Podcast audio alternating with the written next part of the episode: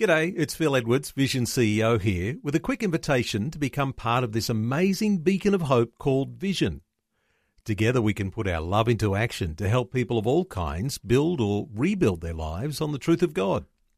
Please consider the part you can play during our upcoming Visionathon appeal, remembering that it's your support that makes Vision possible, including this podcast. Audio on demand from Vision Christian Media. Hunch is that whether we like it or not, we've been conditioned into thinking that God's blessing has something to do with being healthy, wealthy, and wise. Hmm. And yet, God's idea of blessing is something entirely different. It begins with the blessing of righteousness. Sounds odd, I know, but there's an abundance of blessing in this thing called righteousness.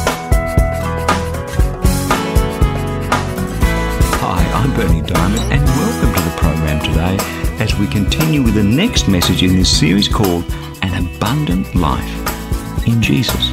And do stick with me because very soon I'll be telling you about my latest life application booklet. It's called Dealing with Difficult People, and I'd love to send you a free copy to help bring some healing into your more difficult relationships. Well, last week we kicked off a discussion on the program about the promise that Jesus made, an outrageous promise, in fact, of an abundant life. Here it is. Have a listen. John chapter 10, verse 10. Jesus said, The thief comes only to steal and kill and destroy, but I came that they may have life and have it abundantly. And I guess the reason it's so outrageous is that firstly, Jesus is saying that his purpose in coming to earth, in stepping out of heaven into this physical dimension, taking on flesh, becoming a man, dying on the cross, rising again, all that, the reason he did all that was what? That we may have life and have it abundantly. And it is for us, because this promise is made in the context of a parable where Jesus is the good shepherd, the true shepherd, and we are his flock. It's a beautiful picture with a, a, deep and rich meaning to the agrarian audience to which he said it back in the first century. An abundant life. What does that mean, though? I had a, a, student ask me that once when I was lecturing at a Bible college. I, I was rabbiting on about this abundant life thing as though the idea of an abundant life is completely obvious to everyone. And one of the students, a woman in her 60s, asked me, she said, What is an abundant life? You know something? I think that's a really, really good question. A little while ago, we aired a teaching series called Financially Secure Once and For All. And of course, our team here at Christianity Works turned it into a CD and it was featured in one of our newsletters that we sent to our supporters. It was all about the fact that God means us not to find our security in money and wealth, but in Him, however much we may or may not have when it comes to financial wealth. See, my great concern is that in this world where the machinery of advertising tells us that the only way we can be happy is, is to buy this product that they're pitching to us in this ad, well, my concern is that many Christians have fallen for that lie.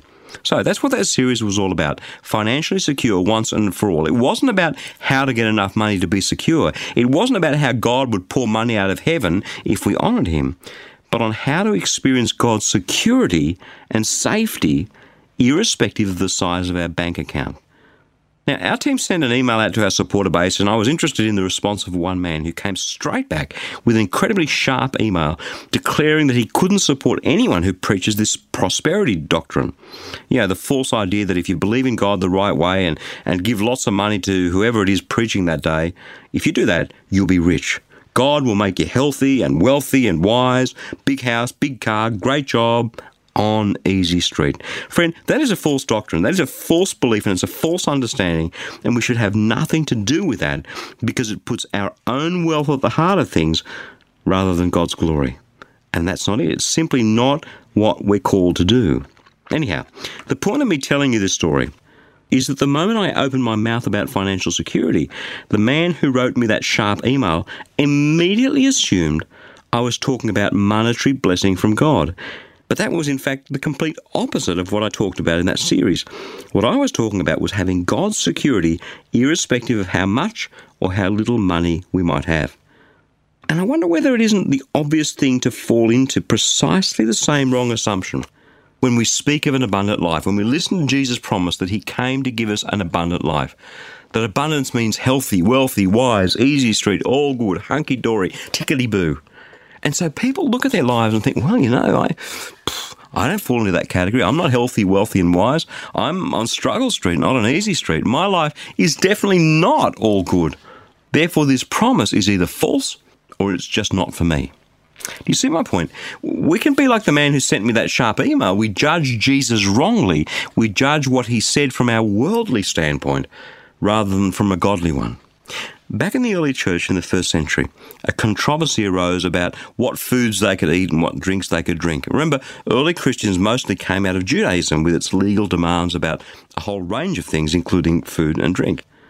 The Apostle Paul was addressing this controversy in a letter to the Roman church, and the crux of what he had to say to them was this Romans chapter 14, verse 17. He said, For the kingdom of God is not food nor drink, but righteousness and peace and joy in the Holy Spirit. Don't you love that? The kingdom of God, boys and girls, stop looking at it from a worldly point of view because it's not worldly. Because if you look at it from a worldly point of view, you're going to completely miss the point. God's kingdom isn't about physical things. It's not about food or drink or wealth or anything like that. It's something that happens inside of you when you lay down your life for Jesus. You lay down your worldly desires. You lay down everything you want for this Jesus who laid down his life for us. It's about righteousness and peace and joy in the Holy Spirit. And today, briefly, I want to look at the first of those, righteousness, because that's the heart of an abundant life. Righteousness is a word that's bandied around lots and lots and lots in Christian circles. But what does it actually mean? Well, righteousness means a right standing with God. It means the state that we should be in, a condition in which we are acceptable to a holy, perfect God. We've all sinned, we've all rebelled, we've all fallen short of the glory of God. That means there is an enmity and a hostility between us and God. But the moment we accept Jesus, the forgiveness we have through his sacrifice on that cross, well, there's peace. Because the debt for our sin, which is death, has been paid by Jesus. And now, through our faith in him and what he's done, God sees us as righteousness. Just as a criminal who has paid his debt in prison once he's released is now right with the law, so we are right with God not because we paid the price, but because Jesus did and our trust is in Him. That's why elsewhere in this letter to the Romans, Paul writes, Therefore, since we are justified by faith, we have peace with God through our Lord Jesus Christ, through whom we have obtained access to this grace in which we now stand.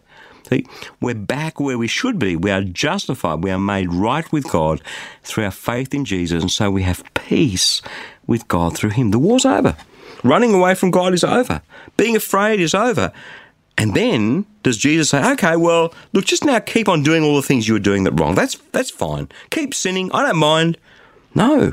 Just as he said to the woman caught in adultery, whom the crowds had condemned and wanted to stone to death in Romans chapter 8, verse 11, Jesus said, Neither do I condemn you.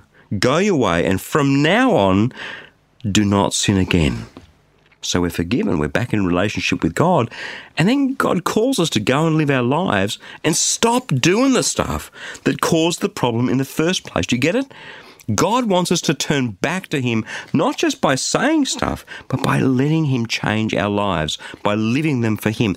That's righteousness right there.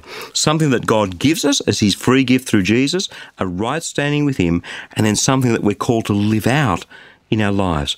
That's what Jesus came to give us an abundant life, a life that begins with God's righteousness given freely to us, and that then continues in that righteousness. And there's the blessing, you see, because sin has consequences. Sin is the thief that comes to steal and kill and destroy. But Jesus came that we might have life, real life, in all its abundance righteousness and peace and joy in the Holy Spirit.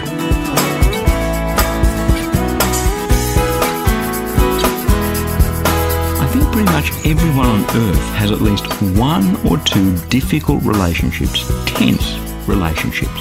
And let me tell you, God wants to bring healing and restoration to those relationships. That's why I'd love to send you a free copy of my latest life application booklet, Dealing with Difficult People. And with the questions at the end of each chapter, you'll be able to chew things over to apply God's Word right into the realities of your life because His Word is alive and active. Amen. So I'm praying that God will speak His love into your most difficult relationships through this booklet. You can request your free copy right now. Just stop by at ChristianityWorks.com or give us a call toll free on 1300 722 415 and we'll send it straight out to you in the post.